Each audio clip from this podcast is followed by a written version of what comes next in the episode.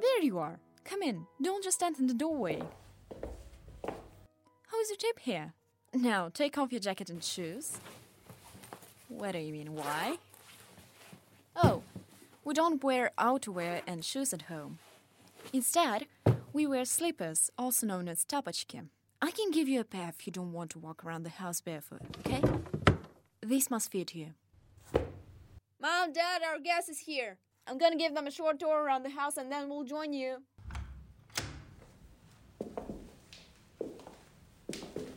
This is the kids' room my brother and I live in. We call it a nursery, even though it doesn't really fit in the traditional concept of such rooms. Do we have a parents' room? yeah, I can see your train of thought. I'll tell you about that later. All right, let's get into the next room. This is a master bedroom, the one you meant by a parents' room. it's usually closed when guests come by, but my parents allowed me to give you a little peek. It is the safest place to store all the significant stuff, for example, gifts for kids.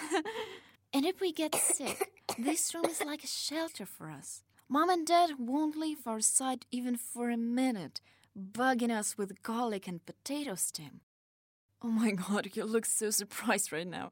I totally forgot you're not yet familiar with the wonders of Russian domestic medicine. well, let me introduce you to some secret Russian life hacks to recover from fever.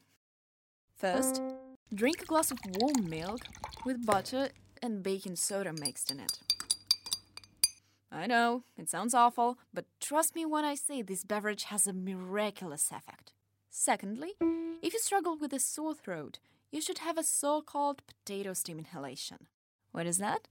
It's when we breathe in the steam from boiled potato, obviously. And thirdly, if you have a runny nose, you must get a string and hang a garlic head around your neck.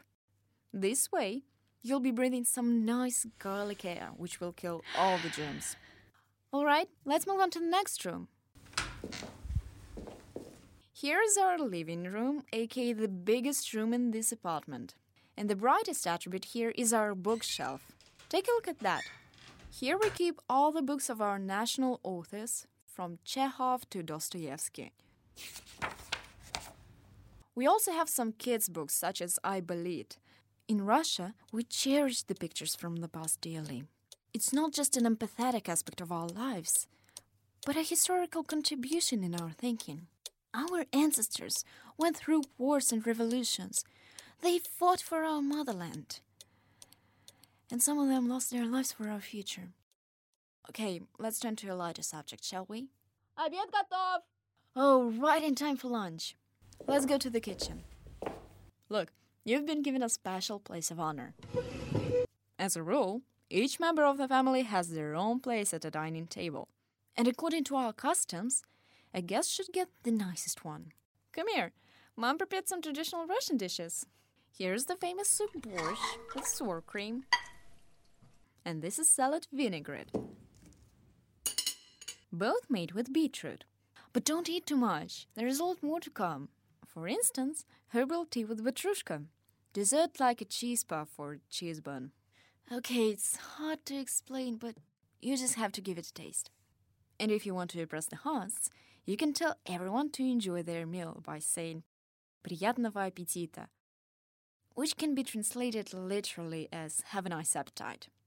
Oh my, I almost forgot to show you our dumped balcony. Let's get there before the table is set. For real though, it's just a warehouse for random things. People store bicycles, ski boots, skis, and seasonal clothing here. We keep jars with jam, pickles, dried apples, juices. Now, let's finally go to the table. I'm beyond happy to have you here. Thank you for the visit. But wait, I want to give you a little souvenir to remind you of our Russian household. Take these jars. These are solid mushrooms and pine cone jam. And come back in. Don't you know it's a bad omen to pass things across the threshold? Yeah, here you go. Bye now. Come again.